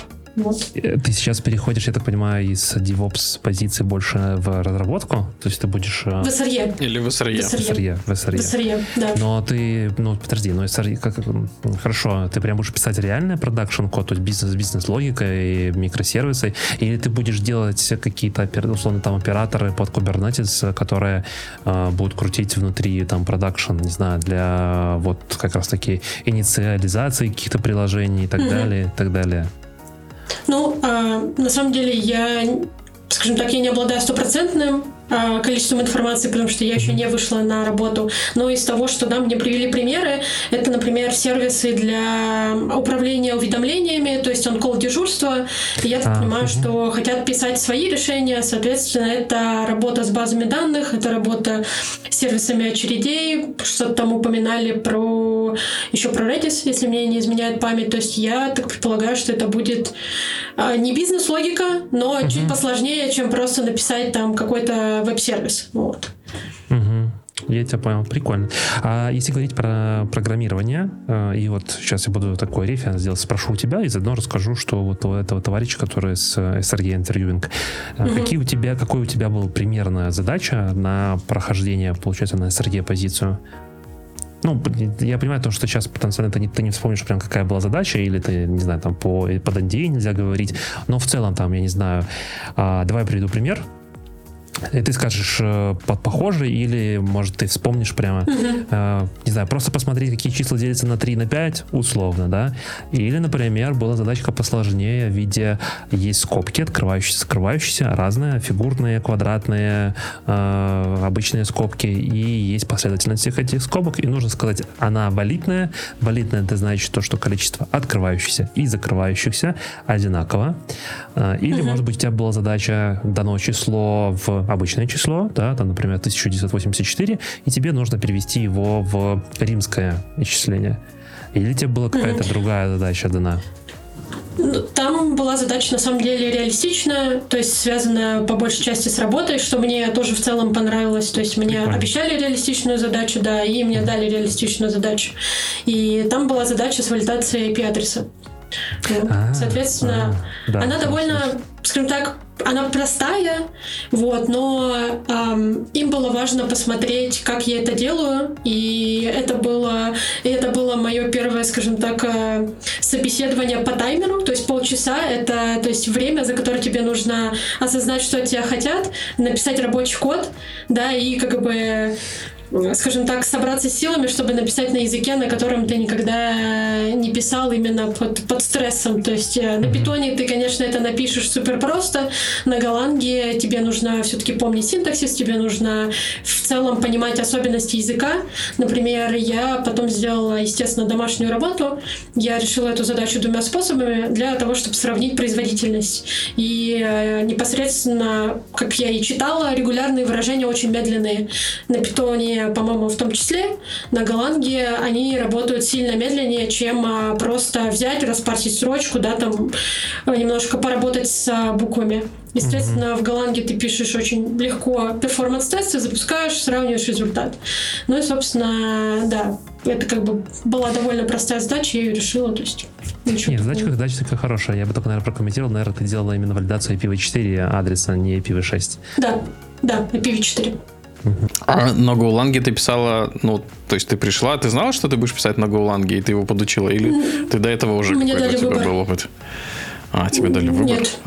Да, мне сказали, типа, ты можешь писать на питоне, на голланге, но мы используем голланг. Вот, и я, собственно, учила его сама. вот mm-hmm. предыдущие несколько месяцев, собственно, и продолжаю сейчас. Вот, но, да, интересный опыт.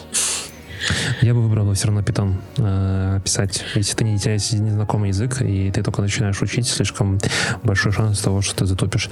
А возвращаясь вот, вот твоему... поэтому, поэтому ты работаешь в Амазоне адвокатом, а не в стартапе. Понятно. Давай, давай, давай, давай, тут бросай в меня камнями своими боится пойти на ассессмент на архитектора. Да. А, Маш, вопрос такой, смотри, а ты действительно, от тебя действительно ожидали то, что решение должно быть готовым? Ну, в смысле, и вот, работать. Ну, работающим, да. Потому что, ну, мой опыт показывает чаще всего, да, или особенно когда я проводил интервью, я бы сказал бы то, что когда я задаю такой вопрос, ну, окей, IP-адрес или вот примеры, которые я там рассказывал в качестве задачек, а, я не смотрю на решение, скажем так, я не ожидаю готового решения в конце, я больше сам смотрел на то, как человек думает, ну, условно, какие подходы использует, как мыслит. И здесь важна, наверное, такая рекомендация для тех, кто, ну, собирается проходить интервью и у кого ожидается а, что будет именно кодинг-интервью, что во время кодинг-интервью, мне кажется, все-таки в большинстве случаев не ожидают э, готового решения, а ожидают именно хода твоих мыслей. Ну, смотря какая задача будет. Если, как ты называл, посмотреть, делится ли число на 3 на 5, то, наверное, ожидают, что все-таки оно будет работать, не, ну... а не на ход твоих мыслей. Не, ну это как бы совсем просто. Ну, это я в целом. А, ну, например, со скобками это задача на стек, да, и не факт, что ты так вот сходу возьмешь и решишь. А если мы берем всякие большие компании, там, не знаю, Amazon, Google, ну, короче, в общем, там, старый фанк, или как сейчас называют, манг или манго а, по-разному, то чаще всего там, ну, как мне кажется, что именно задача, сложность вот этих вот кодинг-интервью в том, чтобы в процессе написания кода еще объяснить, что ты делаешь. Ну, то есть, почему ты берешь именно такую логику, а не другую. В твоей mm-hmm. ситуации, Маш, как было? А, или тебе просто дали 30 минут, сказали, вот тебе ноутбук, через 30 минут мы вернемся, посмотрим, как ты решила.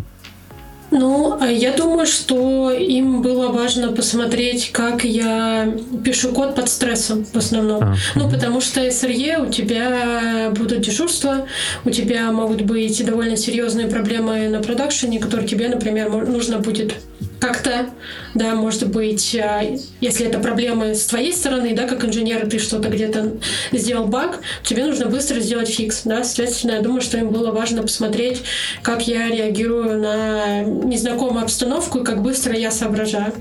Вот. А, в принципе, у них не было желания смотреть на мое решение после прохождения интервью, то есть я сказала, типа, если вы хотите, я сделала решение, мы можем как бы пройтись посмотреть. Но они сказали, нам бы все понравилось, типа, нет необходимости. Вот. Окей. А если говорить про troubleshooting, тебе дали реально какой-то живой environment? Ну, не знаю, понятно, что это, скорее всего, уже был не production, как в первой ситуации. А, Но заметь, что в обоих случаях под стрессом Маша проходила. Да, да.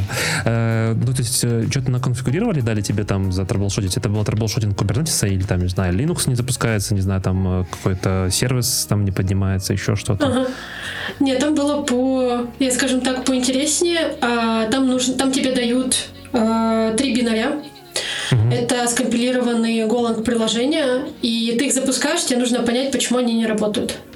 Ну, вот, собственно, три разных сценария, и ты их дебажишь.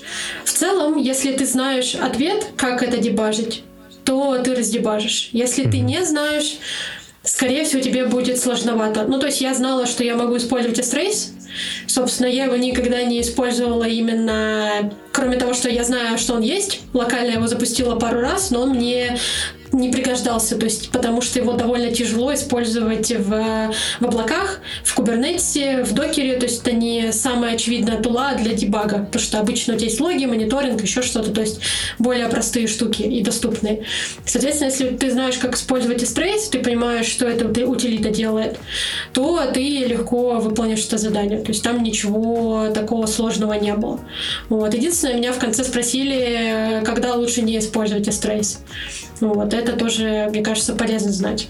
И когда же? А, ну, он довольно много ресурсов потребляет, поэтому если у тебя это продакшн, и ты хочешь запустить S-Trace, то подумай дважды. Вот. Ну, просто аккуратно. Если у тебя есть база данных, еще что-то, и ты хочешь запустить S-Trace, тебе нужно быть внимательным. Ну, если у тебя бинарь, который не запускается, то почему не использовать S-Trace? На продакшене. На продакшене, да. да. Раз уж ты зашел по SSH, то на продакшн да, не работает. Да, то, то, то точно S-Trace запускай, неважно там какой лот, что, еще будем думать про какой-то лот сравнить э, разницу в подходах между тем, э, как мы обсуждали ранее, да, статья первая была, mm-hmm. что просто накидывают вопросы, с подходом тем, который ты рассказал, о том, что дают именно практические задания. Ну, вот, мне кажется, это... что позиции разные, понимаешь? То есть мы обсуждали все-таки аутсорс, где у тебя есть ну, я не работала в аутсорсе, но я общалась с ребятами, которые работали в аутсорсе.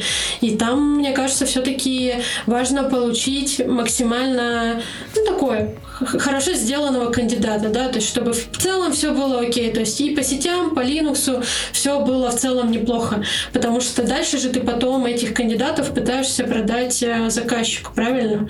И у тебя могут быть какие-то собеседования на проект, соответственно, тебе нужно четко понимать, что если требует скилл по Azure, тебе нужно провалидировать на входе, что этот скилл по Azure уже есть у человека, потому что у тебя, как у компании посредника, у тебя, скорее всего, нет времени, да, чтобы как-то людей там э, из проекта в проект перекидывать, потому что у кого-то там нет каких-то скиллов. То есть тебе бы, наверное, побыстрее, чтобы все было сделано, и побыстрее, чтобы денежки поступили на счет. Это мое впечатление. Вот, возможно, в реальности чуть-чуть по-другому.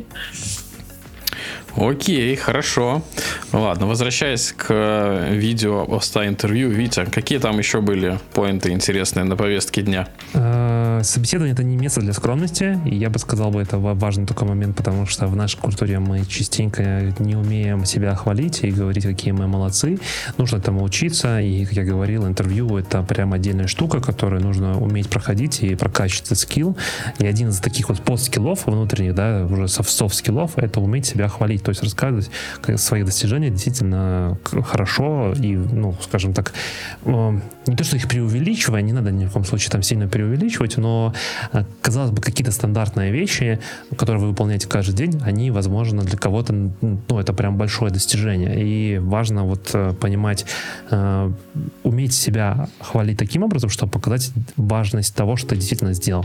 Э, всегда я рекомендую записывать какие-то штуки, например, вы ускорили какой-то процесс или вы оптимизировали, теперь не нужно тратить. В общем, если вы сможете подчеркнуть свою значимость цифрами, данными, это будет прям очень круто. Всегда задавайте вопросы. А, вопросы... А, я вот, под, под, подожди, давай. подожди, ты давай, побежал давай. далеко. А, что вы думаете о таком подходе, что интервью это как свидание? И на свидании каждый хочет себя показать с более красивой, более лучшей стороны. И все-таки немножечко приврать на интервью, оно как бы позволительно. Как и на свидании. А потом уже дальше разберемся. Хороший вопрос. Скажи сразу. А ты врал на интервью? А, ну, если честно, у меня не так много интервью было в качестве интервью, интервьюируемого. Поэтому не доводилось. Но э, даже информацию, знаешь, такую, которая как бы обычная, можно подать с такой стороны, то есть так ее приукрасить, что она будет смотреться как э, какое-то действительно достижение, хотя на самом деле она может быть а, достаточно рядовая. Ну, я бы сказал бы, что нужно немножко приукрашивать. Я всегда это рекомендую, особенно тем, кто молодой и только горячий. А, дело в том, что, ну, ты прав. Важно не сильно врать, то есть не нужно обманывать и говорить о том, что у тебя было, не знаю, там продакшн опыт 20 лет, условно, да, но при этом... Когда тебе 19. Да. Но какие-то вещи можно немножко там, условно, приукрасить. Именно слово здесь э, важное слово, наверное, именно приукрасить. Маша, ты как? Э, Все говорила по делу, я делал такие-то задачи, ничего ни шаг в сторону, ни шаг влево. Я, если честно, в основном приукрашивание оставляю для LinkedIn, для резюме, то есть там, где нужно пройти скрининг, где ты пытаешься впечатлить HR, да, чтобы э, у человека, который смотрит твое резюме, загорелись э, keywords, да, там Kubernetes, GCP, AWS, там, GitLab CI, еще что-то. То есть и ты пишешь, вот. что вот я там скилловый 10 лет, ну, ты округляешь, конечно, ты можешь округлить количество лет, а, потому что почему нет? То есть кто тебе за это что скажет? Ты просто округлил до целого числа, come on. Вот. А если ты работал где-то на, не знаю, на фрилансе, если ты вел какие-то open source проекты, если ты преподавал, то это все опыт, а, он релевантный, если он был в IT-сфере, и я считаю, что это важно, потому что это помогает понять портрет да, человека, который перед тобой. Но на собеседовании а, я могла бы сказать, да, что там, я не знаю, а, опыт программирования у меня чуть-чуть больше, чем, чем он есть в реальности, да, но в остальном я стараюсь не, не говорить того, чего не умею. Я просто боюсь, что мне потом за это, скажем так, будет больше негатива, если это вскроется, чем больше какой-то пользы и выгоды, которые я получу. Но это лично как бы мой подход. То есть если это работает, то без проблем. Тут надо уже с тобой договориться, мне кажется. Ври, но не завирайся. Yeah, fake it until you make it. Вот, вот это хороший слоган, мне кажется. Очень такой полезный. Хорошо. Что там дальше вы было? Э, что еще? Я просто тут хотел сразу перепрыгнуть на 10 стратегий поиска работы на LinkedIn, раз... Э, раз мы его затронули. Да, да, но решил, что давай уже закончим с угу. интервью. А, про задавайте вопросы всегда. Ты правильно еще сказал о том, что сравнил с, и, и, с со свиданием, и когда ты приходишь на свидание, ты не только же оцениваешь, э, тебя оценивают, ты оцениваешь своего партнера. Ваш есть, партнер, другое, ваш... есть и другое выражение, что свидание это всегда интервью. А, ну, да. Так они а, взаимосвязаны. Да, да, да, потому что вам работать в этой компании, вам работать с этими людьми, и не нужно задавать просто вопросы, связанные, не знаю, условно, с каким-то соцпакетом, а задавайте именно, там, не знаю, какой, возможно, там, условно, план роста, какой у вас процесс получения фидбэков, какие технологии вы используете, каким образом вы используете, почему вы выбираете тот или иной из э, выбор технологий. А если, например, та, текущая позиция мне не очень подойдет, есть возможность условно там переключиться, а как происходит смена проекта. Ну, то есть те вещи, которые вам в жизни на текущий момент в первый день работы будут не так важны, но через полгода, через год вы точно этими вопросами зададитесь, и если вы уже пришли менять работу, наверняка у вас уже есть те вопросы э, к предыдущему работодателю, вот спросите эти же вопросы к как бы потенциально будущему работодателю. Вопросы про развитие. Про вопросы про развитие, про, угу. не знаю, переработки, э, это тоже нормально. А, будет ли он кол? Как у вас, как у вас смотрят на переработки? Мы работаем по выходным. А, как у вас относятся к работе за еду? Положительно. А, там еще он дает такой совет уметь правильно отвечать на дурацкие вопросы. Чаще всего по дурацким вопросам подразумевается о том, что как вы видите себя через 5 лет. Чаще всего э, эти вопросы несут с собой какой-то потаенный смысл, назовем это так, о том, что человек хочет узнать, какой у вас какой у вас план на ближайшее, вот, ну, грубо говоря, то есть не уйдете ли вы завтра с компании, да, грубо говоря. А, то есть можно напрямую прям спросить, а что, зачем вы задаете такой вопрос? Ну и в целом это больше такие behavioral интервью, а, к ним нужно тоже отдельно готовиться. И последнее, на что я... Начинаешь свой ответ, начинаешь свой ответ, если через пять лет компания будет существовать, то я... Буду ее сетево. А, ну и последнее, наверное, чтобы я так подчеркнул бы, важно, всегда расставайтесь на хорошей ноте. И даже если вы поняли о том, что текущая компания вам не, не нравится, даже если вы чувствуете, что нужно собеседование уходить, э, какой-то процесс просто безумный, ужасный и прочее, всегда старайтесь все равно уйти на хорошей ноте, потому что, как я говорил, интервью это все-таки про персонали, это про людей, и может быть сегодня вам просто не повезло, э, были не очень квалифицированные люди, или они были в не очень хорошем настроении, или, ну, не знаю, ну так сложились все обстоятельства.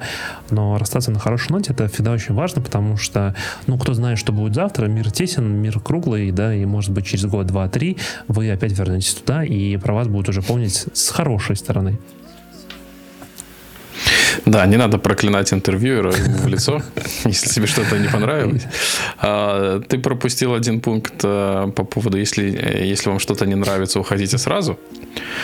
А, мне кажется, достаточно смелый пункт, особенно для наших а, людей с нашим менталитетом, когда мы достаточно скромные, чтобы там прервать беседу и сказать, ну, ребята, все, мне это не подходит, я пошел. Не, подожди, там... А, наверное, к этому надо готовиться. Там не так, там больше именно с точки зрения того, что ты все равно заканчиваешь какой-то вот к логическому моменту подходишь, а потом как бы дальше не продолжаешь, то есть имеешь достаточно уверенности в себе, сказать о том, что даже все зовут на следующий этап, сказать, ребят, спасибо большое, было все классно, все mm-hmm. здорово, но вы знаете, я пойду в другое место, не знаю, грубо говоря, там вот Маш предложили бы сказали, будешь писать на C-Sharp, а она хочет на Golang, а, вот найти в себе силы и сказать, нет, я на C-Sharp писать не буду, я не люблю Windows, я пойду вот буду писать на Golang.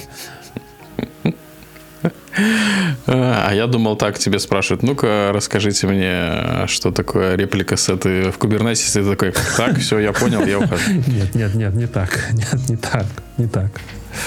Бегите к Тут да. Kubernetes. Окей, а вот, да, а расскажи мне, вот э, я, когда видео просматривал, пропустил этот пункт, презумпция невиновности. Про что там было?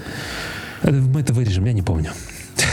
Честно. Я так, я так и понял. Хорошо. Не помню, честно, не помню. А, ну и возвращаясь к тому, к тому видео, про где чувак прошел сколько там интервью, прошел, получается, он прошел 117, у него по итогу было 8 офферов, у него было 3 реджекта, а, и он в конце принял одно интервью. Наверное, самое полезное из того, что я вынес вот всей этой вот штуки, да, это то, как он готовился, какие у него были этапы.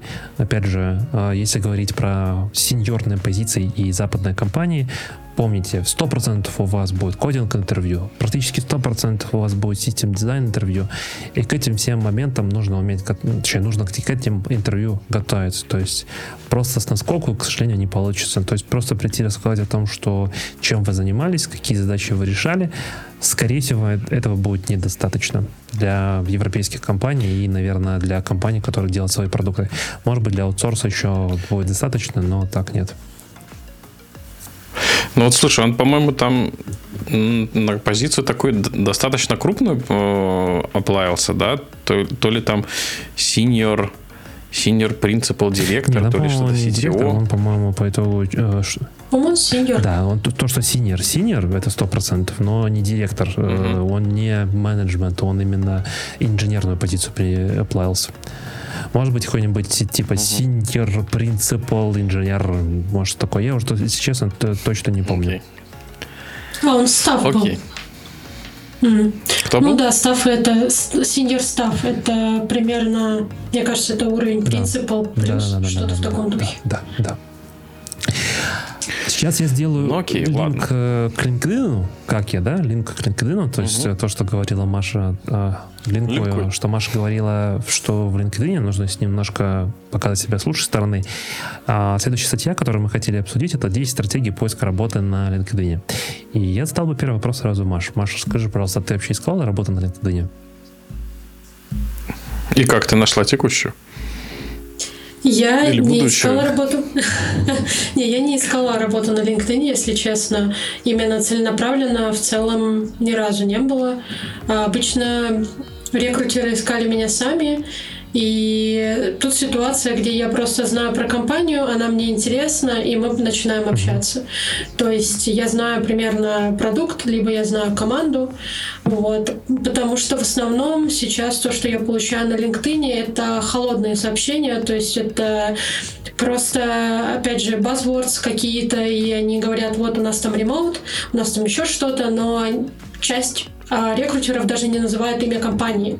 И я, если честно, вот этот тренд не очень понимаю. То есть э, для меня все-таки компания, а, особенно продуктовая, да, это то, с чем ты хотел бы ассоциироваться, да, как человек, да, как инженер.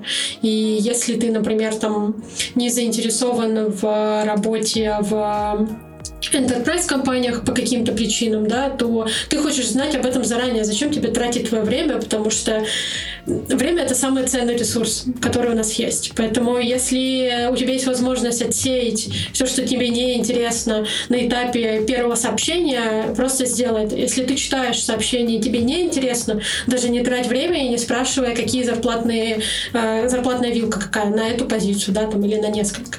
Если ты пытаешься прощупать рынок, находясь там, да, там, э, на территории России или в любой другой стране, то, естественно, тебе имеет смысл поотвечать на все сообщения, поспрашивать вилки, поспрашивать про условия, то есть просто чтобы иметь какое-то общее пр- представление, да, о том вообще, что происходит. Вот. Но для меня LinkedIn, наверное, это больше как а, способ а, продвижения личного бренда, скажем так. То есть я его использую как свою карьерную а, страничку в соцсетях.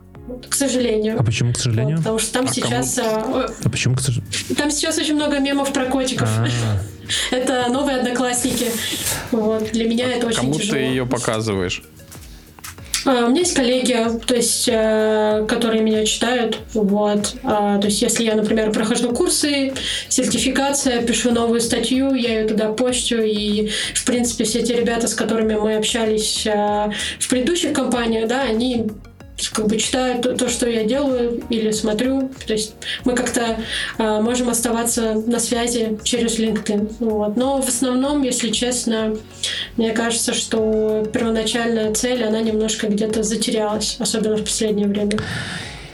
Э, И, может быть, спорить не буду, стало больше, стало больше приходить всяких там э, тиктоковских э, и котиков э, и мемов, я согласен, но в целом я тоже считаю, что LinkedIn это как раз таки способ поведения личного бренда, то есть показать себя таким всем хорошим, красивым, это твои публикации, это твой контент, который ты делаешь, это твои успешное прохождение курсов, сертификаций, ну, то есть это твоя страничка, на которую люди могут зайти, посмотреть, что ты делаешь, э, какой, ну, не знаю, там условно рейтинг с точки зрения того, насколько будут твои скиллы и твоя активность востребована в другой работе. И я бы здесь, наверное, сделал бы важен такой момент. Ну, если там смотреть все 10 стратегий там поиска, там на самом деле, э, что первое, обозначьте, что вы открыты к предложениям, оптимизируйте ваш профиль, заполните там все э, нужные скиллы, зафолловите, и начинается зафолловите руководителей интересующей компании, зафолловите страницы компании, зафолловите рекрутеров а, и так далее, и так далее. Сами да, сами постучитесь. постучитесь, как бы это все понятно, но мне кажется, самое важное это просто красиво и грамотно оформить свою страницу, чтобы, во-первых, по кейвордам а, и то, как еще чаще всего а, делать поиск работы, да, то есть рекрутеры ищут людей на эту позицию, они ищут тоже по кейвордам. И здесь еще такой, наверное, важный совет. Если вы находитесь сейчас у себя в компании, вы можете сделать промоушен, условно, перейти с мидла на синьора, даже пусть с, с сохранением текущей зарплаты без повышения зарплатных ожиданий, сделайте это, потому что а, слово senior, оно иногда очень сильно триггерит и является таким ключевым фактором порога, когда ты, ну, вот, проходишь э, дальше, чтобы зайти. Я знаю о том, что есть для некоторых компаний э, по таким порогом входа, да, отсева, о том, что они смотрят только тех, кто проработал в фан-компаниях. Если у тебя написано там, не знаю, слово Google, то все, ты проходишь, и дальше с тобой можно разговаривать, всякое такое. Вот в том числе Senior, мне кажется, тоже очень похоже. Вот. Ну, в целом, да, наверное, грамотно красиво оформить, не нужно писать, э, не знаю, полотна сочинений, нужно все очень максимально коротко, и если вы можете получить рекомендации от, э, не знаю, C-level, так называемого, да, от руководителей больших, то было бы очень-очень ценно для вашего профиля. И что еще хотел сказать, над брендом своим нужно работать очень долго. То есть это не типа за вечер сел, красивенько привел CV, там сделал его, отформатировал и так далее, и все готово. Нет.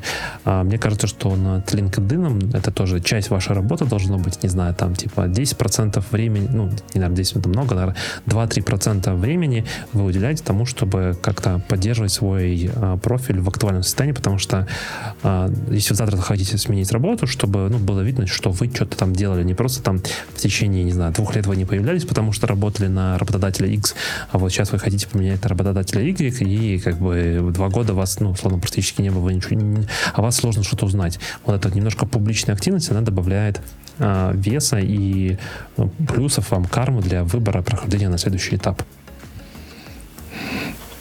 Ты имеешь в виду заходить репостики делать и лайки Репостики ставить? лайки скорее нет. Э, и даже да, и даже это минимально что хотя бы. А я больше про то, чтобы, ну, не знаю, понравилась вам какая-то новость, да?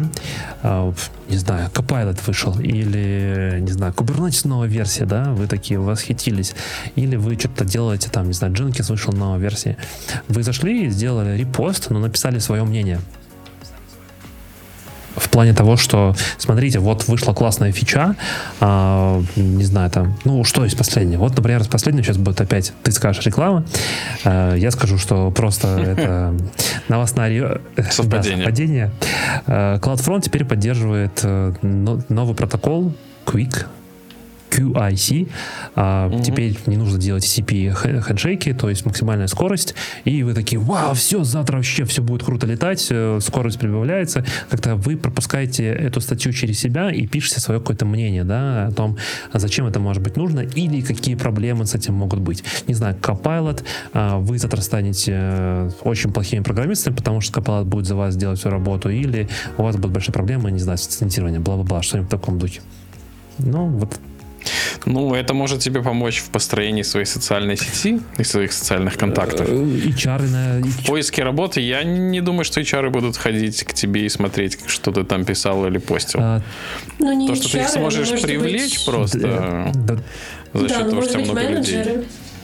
Иногда ко мне приходили там после какой-то сертификации, курсов, приходили ребята и писали, блин, ты классная, если хочешь, пошли к нам. Ну, то есть это были э, крупные компании. То есть они просто приходили и говорили, я видел, ты прошел сертификацию, прошла сертификацию. Если хочешь, да, у нас есть вот там открытая позиция, можешь попробовать пособеседоваться. То есть Здесь, наверное, вы можете постить на LinkedIn то, что вы хотите, чтобы видели другие люди. Я не уверена, что LinkedIn самое лучшее место для того, чтобы развернутое прямо какое-то большое мнение оставлять, да, потому что люди там в основном ну, если вы хотите, чтобы это была профессиональная сеть, и вы получали какой-то фидбэк от ваших же коллег, я бы, наверное, все-таки использовала либо Хабр, либо Medium, либо Telegram, то есть либо отдельные блоги, потому что они все-таки дают, э, не знаю, более правильную площадку для того, чтобы ты дальше мог с людьми общаться, да, то есть э, обмениваться мнениями, спрашивать, какая новость была интересная, какая нет. То есть LinkedIn, мне кажется, больше для ну да, для построения какой-то сети контактов, скажем так. То есть ты с кем-то можешь там пересечься на Кубконе, и тебе скажут, блин, я тебя видел там, там-то, там-то, мы общались в Твиттере, блин, прикольно, давай там сходим на какой-то ток. Да, то есть это больше для того, чтобы когда вы выходите в офлайн, вы, возможно, могли еще с кем-то да, там пообщаться. С HR, например, в офлайне на метапах. То есть у меня тоже был такой кейс, меня нашел HR, я переехала уже тогда в Прагу и мы с ним несколько раз встретились на а, метапах в офлайн, да, и обсуждали какие-то штуки там с работой связанной, с тем, как можно продолжить, например, какой-то комьюнити а, в Праге, да, по DevOps развивать. То есть это, наверное, больше как бизнес, бизнес-соцсеть, я бы так это назвала. Вот. Но в целом а, я прям супер поддерживаю про развитие профиля, про поддержку профиля. Смотрите на профили других людей, если вам нравится профиль человека, да, вы можете попробовать у себя сделать что-то похожее. Вот, то есть мне кажется, что это прям отличный способ левелапнуться, да, немножко и быть в выдаче там повыше где-то. Вот, ну, это общие какие-то советы. Да-да, Максим, для того, чтобы быть по, по, по, лучше и не скажешь. Повыше, чтобы ты был выдачей, нужно делать свой контент в том числе. И то, как я всегда говорю, если вы что-то узнали, что-то выучили, то не поленитесь, поделитесь это с комьюнити. Расскажите быстрее это всем, что вы это выучили. Ну, не так, а Наконец-то. То, чтобы, опять же, да, тот же принцип, если ты что-то выучил, самый лучший способ это еще лучше осознать и понять, это пойти еще кому-то рассказать. То, чем мы здесь и занимаемся, да, это мы свои персональные цели цели достигаем, рассказываю вам что-то новое. Сегодня не очень техническое, но тем не менее, мне кажется, может быть весьма полезно. Да. Там, кстати, плюсы выгорания, поэтому неочевидные плюсы выгорания, поэтому это, думаю, стоит обсудить. То есть ты выгорел, найди плюсы и выгори да, еще да, больше.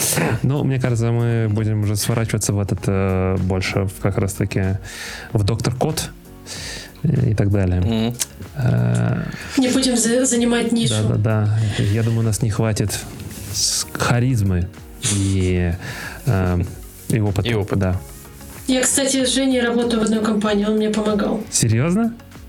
Ну да, он же из да, Чехии. Да. Не, я, я, я знаю, он, что он, он в Праге, но как бы, но прикольно, прикольно. Он тот, кому я писала по поводу карточки. Карточки? Да, карточки а, по поводу... Чего? Я не курс, походу, или... В камеру карточки. А. Ну и мы же в начале. Да. Все, я понял, да. Прикольно. Вот это тесен мир. Вот это тесен мир называется. Очень тесен. Вообще, капец, очень тесен. Передавай привет от ДКТ. Скажи, что мы слушаем и очень впечатляемся. Да, плачем просто. Не надо плакать. От тех историй, что они там разбирают. Да, истории на самом деле такие прям берут за душу, если честно. Я же говорю, плачем. В общем, кого мы заинтриговали, оставим ссылочку на ребят в описании. Да. Послушайте и поймите, что у вас еще не все так плохо. Нет, не так. Не так. Ну, как бы да, и в то же время, что нужно находить в себе силы и двигаться дальше, пусть и маленькими шагами. А иногда нужно, нужно признать, что нужно просто взять какое-то время на отдых и отдохнуть. Маш, я хочу сказать в первую очередь тебе огромнейшее спасибо. А, и я очень хочу, на самом деле, чтобы ты к нам еще пришла. Мы обсудили какие-нибудь более технические темы, потому что, мне кажется, твой э, технический навык сегодня точно не раскрылся, потому что мы больше так телом о тебе поговорили, поговорили про интервью. А, но мне хотелось бы тебя позвать еще как минимум один раз, а может и не раз, а, чтобы мы поговорили про что-нибудь про Kubernetes, то я знаю, Максим не очень любит про это говорить, но я знаю, в тайне готовится. Я, про, я пропущу, пропущу тогда. Ну, ничего страшного.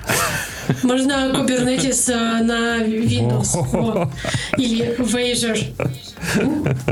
Мне кажется, будет супер. Вообще, хайп тема. Словим это кучу просмотров и лайков. А, спасибо большое, что досмотрели нас до конца. Огромное спасибо, Маша, что не постеснялась прийти в наш мужской коллектив. Спасибо тебе большое. А, если у вас есть какие-то вопросы, комментарии, пожелания, всегда пишите к нам в комментариях внизу там в Ютубе. Мы будем очень рады их на них прочитать, на все ответить. А, все записываем, не все успеваем сделать, но будем максимально стараться. Скажите какое-нибудь прощальное слово. Запускай нашу мелодию. Маша, дай слово. Запускай нашу мелодию. Все, все, понял, я понял. Тогда пускай, пускай Маша и скажет, что закончили готовить. На правах гостя. DevOps. DevOps Kitchen Talks. Маша, говори.